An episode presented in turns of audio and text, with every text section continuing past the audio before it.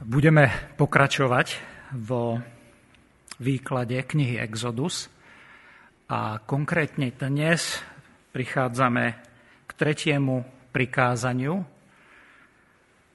takže sme pri treťom prikázaní z desiatich z dekalógu, ktorý je zapísaný v 2. Mojžišovej 20. kapitole a budeme čítať 7. verš. Exodus 20, e, áno, 20, 7. verš. Čítame v mene pánovom tieto slová. Nevezmeš mena hospodina, svojho Boha, nadarmo, lebo hospodin nenechá bez pomsty toho, kto by vzal jeho meno nadarmo. Amen. Takže toľko bolo sčítania Božieho slova. Každý rodič pozná viac alebo menej ten proces výberu mena pre svoje dieťa. Každý rodič rozmýšľa nad tým, aké meno vyberie svojmu dieťaťu. Rodičom nie je jedno, aké, ako sa bude volať ich dieťa. Meno, ktoré dieťaťu dajú, s ním pôjde po celý jeho život, bude niečo hovoriť o tom človeku, bude sa spájať s tým človečikom, bude niečo hovoriť o rodine, z ktorej pochádza, možno o nejakej rodinej významnej udalosti alebo o rodinnej tradícii, bude jednoducho vyjadrovať v tom spojení s menom toho dieťaťa ich hodnoty, duchovné dedictvo alebo históriu. Pánu Bohu meno nikto nedal. On je príčinou všetkých vecí, väčšné bytie. On má svoje meno, to väčšné bytie má svoje meno a zo svojej lásky, aj zo svojej múdrosti je to práve on, ktorý svoje meno musí zjaviť. A on sa rozhodol svoje meno zjaviť. Jediný spôsob, ako môžeme Božie meno poznať správne, a to nemyslím tým len to, ako sa píše alebo ako sa vyslovuje, ale aj čo znamená, alebo kto Boh je, prichádza cez jeho zjavenie prichádza cez to, čo Boh o tom hovorí a ukáže. Pán Boh seba samého zjavuje cez všeobecné zjavenie v tom majestáte stvorenia, že pozeráme na vesmír, hviezdy, pozeráme na oblohu, pozeráme na majestátne hory, údolia, pozeráme na majestátne more, západ, východ slnka a vidíme v tom Božiu slávu vidíme tam trošku z jeho slávy. Vidíme, kto Boh je. Pán Boh takto seba zjavuje cez všeobecné zjavenie, to je to zjavenie cez stvorenstvo, ale záleží mu aj na tom, aby človeku cez ľudské prostriedky a, a naše vnímanie, a teda aj v jazyku, ľudskom jazyku, odhalil seba ako bytosť, ktorá má meno, ktoré ho odlišuje od všetkého stvoreného. Je to veľmi dôležité, pretože iba v tomto mene, ktoré Boh zjavuje, je jediná a skutočná záchrana a pomoc. Iba v tomto mene totiž bolo všetko, čo jestvuje stvorené. Keď prichádzame k tretiemu prikázaniu, tak možno máme taký pocit, s tým som sa už častejšie stretol, že sa všeobecne toto tretie prikázanie považuje za také ľahšie, jedno z tých ľahších prikázaní. E, bežne sa ním myslí, nenadávaj, nepoužívaj Božie meno ako nadávku alebo ako citoslovce. Povedzme si úprimne, ako veriaci si musíme úprimne povedať, že žiadne iné meno na svete, okrem Božieho mena a mena pána Ježiša Krista nezažíva také masívne zneužívanie ako slovo Boh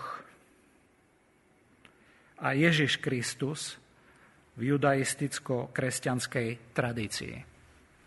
Podľa množstva použití Božieho mena, mohli by sme teraz uvažovať o Slovákoch, hej, že fú, veď Slováci by mohli patriť medzi ten najveriacejší národ na svete. Podľa množstva použití Božieho mena, prípadne mena pána Ježiša v spojení s Máriou, tak podľa toho používania a častoty, hustoty toho používania by sme mohli povedať, že sme najzbožnejší národ na svete. Musím povedať, že keď som robil v distribúcii kníh v Anglicku, tak som zistil, že aj Angličania patria medzi veľmi zbožný národ. Či to boli bežní pracovníci, alebo to boli nejakí policajti, ktorí so mnou robili, alebo to boli inžinieri, ktorí boli vyhorení, alebo obchodníci, ktorí zápasili s depresiou a na chvíľu prišli robiť takúto fyzickú prácu. Patrili tiež medzi veľmi zbožných ľudí v tom negatívnom slova zmysle. Prepáčte mi za výraz, spomeniem to iba teraz, mnohí ľudia pán a ježiškujú v každej vete. Niekedy aj niekoľkokrát. Niekedy sa mi stane, že keď ľudia zistia, že som kazateľ alebo farár, tak si už v ďalších vetách dávajú pozor, aby až tak často nespomínali Božie meno. Niekedy sa mi dokonca stalo, že mi povedali, že jeden druhému povedali v kolektíve, napríklad murári alebo ja neviem, niekde inde, že ú, chlapi, dajte sebe pozor, toto je pán farár. Dokonca povedali, že by nemali porušovať toto tretie prikázanie. Ešte aj prikázanie poznali a nič to s nimi nerobilo. Skutočné a pravé poznanie Boha skutočné a pravé poznanie Boha vylúčuje takéto používanie Božieho mena nadarmo. V judaistickej tradícii sa to bralo smrteľne vážne. Levitikus 24.16 hovorí, a ten, kto by rúhavo urážal meno hospodinovo, zomrie, bez milosti ho ukameňujú, celá obec ako pohostín, tak zrodený doma, keby rúhavo urážal meno hospodinovo, zomrie bez milosti. Božie meno je viac ako oslovenie. Božie meno je viac ako označenie niekoho. Je to viac ako slovičko. Božie meno hovorí niečo o Božej identite, o tom, kto Boh je. Keď v Slovenčine povieme vetu, napríklad dnešný deň by sme mohli povedať, na bohoslužbách som videl mnoho známych tvári. Tak slovom tvári nikto nemyslí, že tu pobehovali nejaké tváre bez mena. Hej, že tie tváre nutne spájame s tou postavou. A jednoducho tým myslíme, že keď tu vidíme množstvo známych tvári a budúci týždeň to bude ešte viac, tak Myslíme tým ľudí, myslíme tým osobu, od ktorej sa to nedá oddeliť. Živí ľudia. Tak nemôžeme Božie meno odtrhnúť od toho, kým on naozaj je, akú má povesť, aké má vlastnosti, ako sa prejavuje a tak ďalej. Si spomenieme na to, ako sa Boh vyjaví Mojžišovi v 3. kapitole, 2. Mojžišovej v 13. verši Mojžiš kladie Bohu otázku, že aké je tvoje meno, čo im poviem, kto ma posiela. On sa vlastne pýta, kto si, pane, kto si? A pán Boh mu na tú otázku, tam čítame ďalej v 14. verši, Exodus 3, odpovedá, že on je ja som, ktorý som. To ja som, ktorý som sa dosť ťažko prekladá. Dalo by sa to preložiť aj budem, ktorý budem. On sa mu tam predstavuje v hebrejčine ako ehje, ašer ehje. Že počujeme to slovo ehje, čo znamená som. A toto ehje trošku počujeme aj v slove Jahve, čo znamená on pôsobí bytie. Hej. Pán Boh mu vlastne svojim menom zjavuje tam, v tej chvíli a na tom mieste, že On je ten, ktorý pôsobí bytie.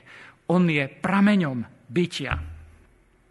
On je tajomstvo ľudskej existencie, tak ako Mojžišovej existencie a existencie izraelského vyvoleného národa, ktorý mal poukazovať na tohto jediného Boha, meno, ktoré je spojené s našim Bohom Otcom. Preto je tak vážne prehrešovanie proti Božiemu menu. Ak sa prehrešujem proti jeho menu tým, že ho zneužívam alebo ho zle používam, tak hreším aj proti svojmu vlastnému bytiu. Proti jadru svojej vlastnej existencie, nie len proti darcovi tohto bytia. Hreším aj proti vlastnému zmyslu a zdroju života. Slovo nadarmo v našom siedmom prikázaní, že nevezmeš mena hospodina svojho Boha nadarmo, môže znamenať, nadarmo môže znamenať prázdny, alebo bezcenný, alebo bez žiadneho dobrého cieľa. Preto nepoužívame Božie meno ľahko vážne, bezbožne, rúhavo alebo k nesprávnemu cieľu. V starej zmluve sa vyskytuje Božie meno Jahve, ktoré bolo v takej úcte považované, že písár, keď ho mal napísať na zväzok, na zvitok, tak si umil ruky, modlil sa, napísal to a aj potom, keď to napísal, sa to čítalo ako Adonaj. 7 tisíc krát sa toto meno používa v starej zmluve. Takže nemusíme sa poverčivo báť nehovoriť jeho meno. Ale nesmieme ho zneužívať k nesprávnemu cieľu. V starej zmluve nájdeme širokú škálu previnení proti Božiemu menu. Ja som podľa jedného eh, učenca, odborníka na starú zmluvu, vybral niekoľko najvážnejších varovaní. A tieto varovania pred konkrétnym zneužitím alebo zneúctením Božieho mena by sa dali rozdeliť podľa neho do troch kategórií. Prvá kategória je čarodejníctvo alebo okultizmus, jedna oblasť, kde sa zneužíva a, hreší proti Božiemu menu potom falošné proroctvo a falošná prísaha alebo falošné sľuby. Tri v starej zmluve také dosť veľké kategórie zneužitia Božieho mena.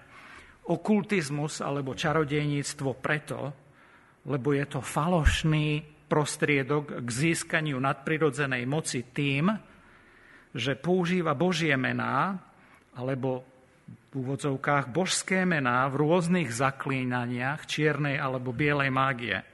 Takéto zaklínanie bolo vyvolávanie rôznych božstiev staroveku k tomu, aby priniesli zaklínaním uzdravenie alebo aby priniesli tým zaklínaním vyveštenie budúcnosti alebo víťazstvo vo vojne.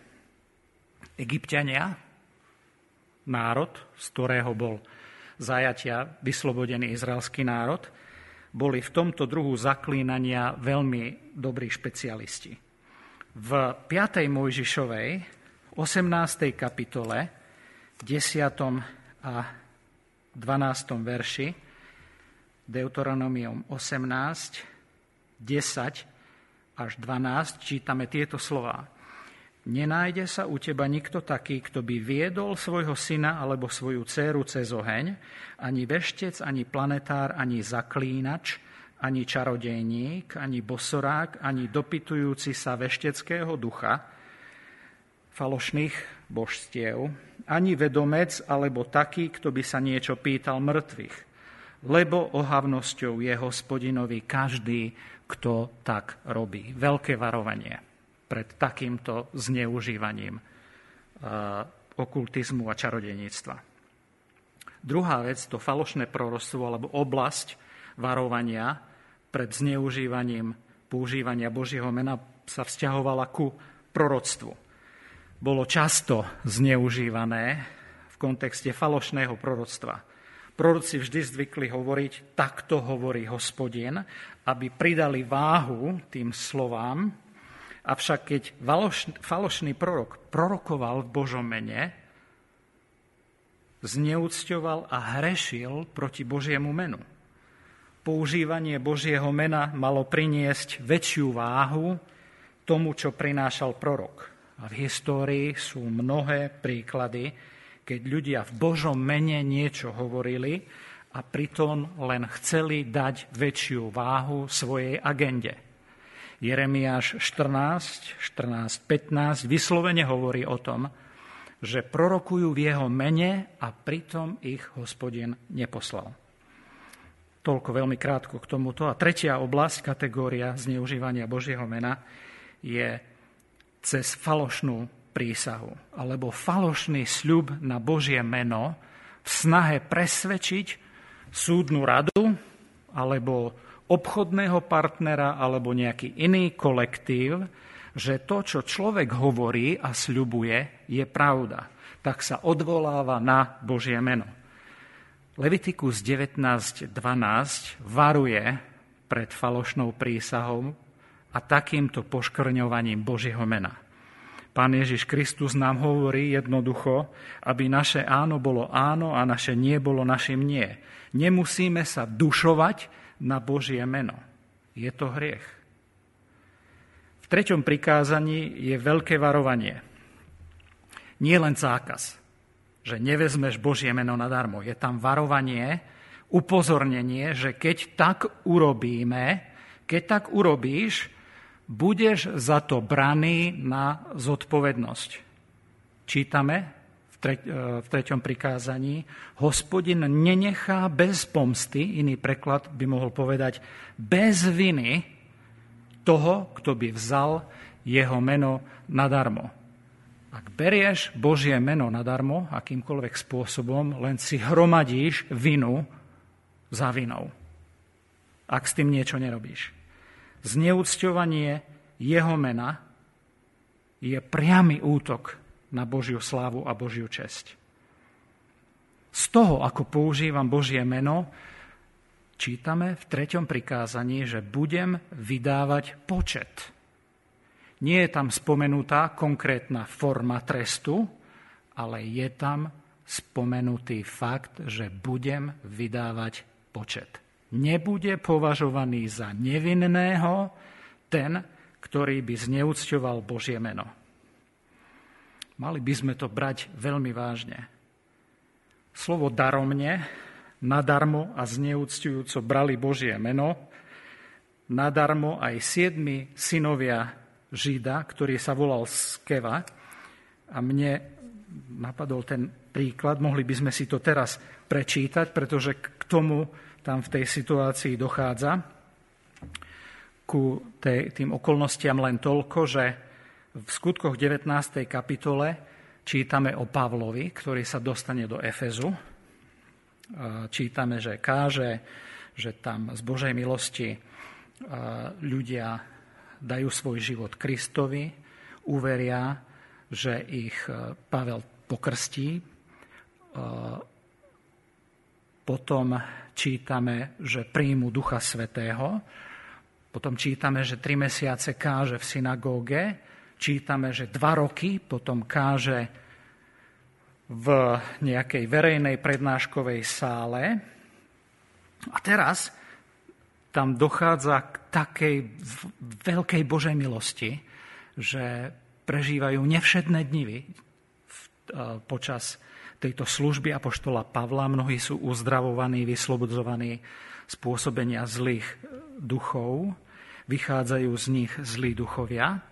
A čítame tam o tom, že tam boli aj niektorí z túlavých židov, zaklínačov. Čítame, že konkrétne tam boli nejakí siedmi synovia z Kevu, žida, najvyššieho kniaza, čiže mali náboženské e, poznanie, mali e, aj prax vyháňania zlých duchov, aj v judaizme je exorcizmus alebo bol praktizovaný. No a teraz oni videli túto veľk, tieto veľké veci, ktoré sa tam dejú a tak si povedali, že, že to vyskúšajú a praktizujú to tam. V mene Ježiša chcú vyháňať duchov z ľudí. Používali meno pána Ježiša ako magickú formulku na vyháňanie zlých duchov. A pán ich nenechal bez viny a trestu dostali bitku, ktorú si zaslúžili už tam a vtedy. Že pán Boh nenechá zneužívať svoje meno. A potom tam ďalej čítame, že padla bázeň na všetkých a zvelebovali meno pána Ježiša Krista. Čítame Čiže zvelebovanie toho jediného pravého mena Ježiš Kristus pravým spôsobom spôsobuje aj to, že mnohí z uverivších priznávali, vyznávali svoje skutky a mnohí z tých, ktorí sa zaoberali čarmi, čarm, čarovaním, mali čarodednické knihy a nosili ich tam, aby ich pred všetkými spálili tak silne rastlo slovo pánovo a vzmáhalo sa. Že tretie prikázanie nás volá k ničomu menšiemu ako k pokáňu, ak zneúctujeme Božie meno svojim ľahkovážnym a prázdnym používaním Božieho mena, ktoré je sveté, slávne a mocné. Či už cez naše vlastné božekovanie, alebo falošné sľubovanie, alebo keď ho používame nie podľa miery viery, ktorá nám bola daná ku praktizovaniu duchovných darov pri našom kázaní, pri našom svedčení alebo pri našej službe duchovnými darmi. Hovoriť niečo v Božom mene je obrovská, obrovská zodpovednosť, za ktorú budeme, za ktorú budeš vydávať počet. Ale tretie prikázanie nás volá ešte k väčším a hlbším veciam. Volá nás k pokániu a k svojim životom, ktorý nie je v zhode s týmto svetým menom, zneúctujeme Božiu povesť a Božiu slávu a krásu v modlitbe Otče náš sa modlíme. Posveď sa meno Tvoje. Že posveď sa meno Tvoje. V mojom živote, v našom zbore, že tu v Košiciach, všetkým, nielen tým slovíčkom, ktoré o Tebe hovorím, ale všetkým, čím som, čím žijem, čo robím, aký postoj mám, robme pokánie predtým, než dostaneme trest. To najhoršie by bolo vydávať počet v Božej prítomnosti. Až tam. Teraz je čas na pokánie. Pán Boh poslal svojho syna, o, ktorom sme, o čom sme čítali aj v, tom, v tej druhej kapitole listu Filipským, aby nám aby nás zmieril s Otcom. Aby nám zjavil Otca. Aby nám vysvetlil Otca. Pán Ježiš nám vysvetlil, že vyložil, na ňom vidíme výklad Boha Otca a vysvetľuje nám Otca. Pán Ježiš Kristus robí meno svojho Otca známym. Ale nie len známym v zmysle, že o ňom vieme, ale známym aj v zmysle, že ho môžeme osobne poznať. Lebo osobné poznanie je niečo iné, ako keď len viete, že niekto sa tak volá. Ja ako Dalibor Smolník som zvlášť citlivý na jedno meno. A teraz nemyslím svoje meno. Možno by som to aj prežil, keby niekto nadával, že keby sa na celom svete zmenilo nadávanie na do Dalibora. Všetci by nadávali do Dalibora. Ale keď počujem iné meno, na, ktor- na čo som veľmi citlivý, meno Laura, tak reagujem úplne inak. Pretože Laura, moja manželka, je niekto, koho osobne poznám. A nie len niekto, koho osobne poznám, v zmysle, že teda žijem s ním, ale je niekto, koho milujem. Niekto, s kým chcem byť. Laura je niekto taký, že keby chcela odo mňa odísť, tak ja si tiež zbalím všetky veci a idem s ňou, pretože ju mám rád. A nie len to.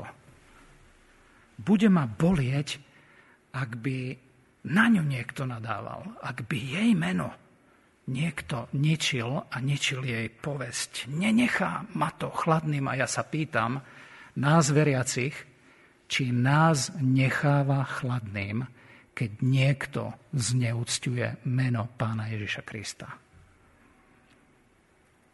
Učeníci, ktorí vyznávali meno Ježiš Kristus, poznali Boha osobne.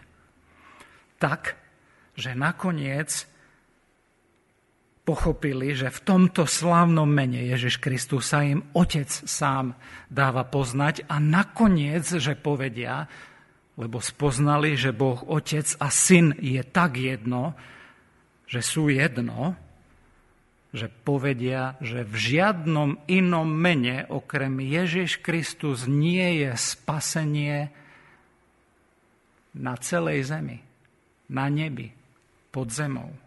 Iba v ňom je spasenie a záchrana. Ja by som chcel skončiť jedným veršom zo žalmu 5. kapitoly, 5. E, žalmu, 2. verša, 12. verša. Žalm, žalm 5. Ja som ho veľmi rýchlo prečítal, v krátkosti aj vo štvrtok, pred našimi modlitbami. V 5. v 5. žalme, 12. verši sa hovorí, nech sa radujú všetci, ktorí sa utiekajú k Tebe, hospodinovi. Nech plesajú na veky. Ochraňuj ich a nech sa veselia v Tebe tí, ktorí milujú Tvoje meno.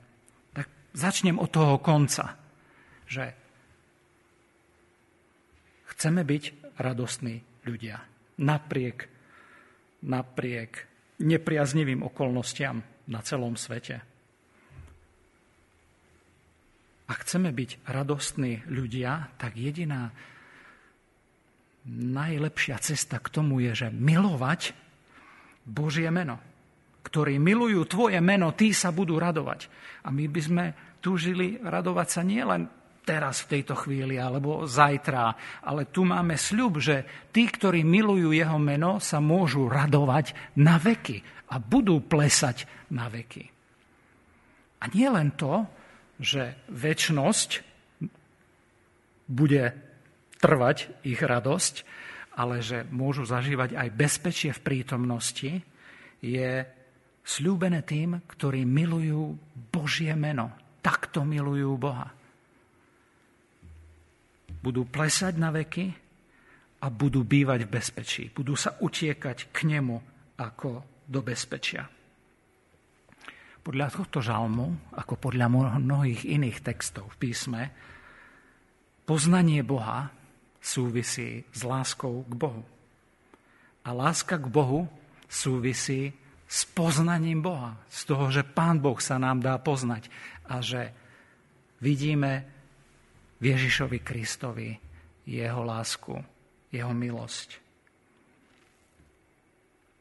Láska k Bohu súvisí s poznaním Boha, jeho mena, jeho osoby, jeho diela. A to poznanie začína pokorou. To poznanie začína pokorou pred jeho menom, tak ako sme čítali v liste Filipským. Nečakaj, nečakajme na posledný deň, na deň súdu. Na to, že cez zaseknuté zuby budem potvrdzovať, že Ježiš Kristus je pán pánov a kráľ kráľov. Nečakajme na to. Teraz pokora, cez pokoru prichádza to Božie poznanie. A nie len cez pokoru, ale aj poddanie sa jeho menu. Tým, že hovorím a vyznávam v mojom živote Ježiš Kristus. A iba On, On jediný, je pánom v mojom živote. Nie ľudia, nie okolnosti, nie moje city, nie nejakí nepriatelia, ale Ježiš Kristus jediný. Nečakajme na posledný deň. Teraz, teraz je tá chvíľa skloniť sa, skloniť naše kolená a vyznať, že iba Ježiš Kristus je našim pánom. A možno by som to mohol povedať ešte osobnejšie. Ježiš Kristus je môjim pánom. Pánom môjho celého života. Amen.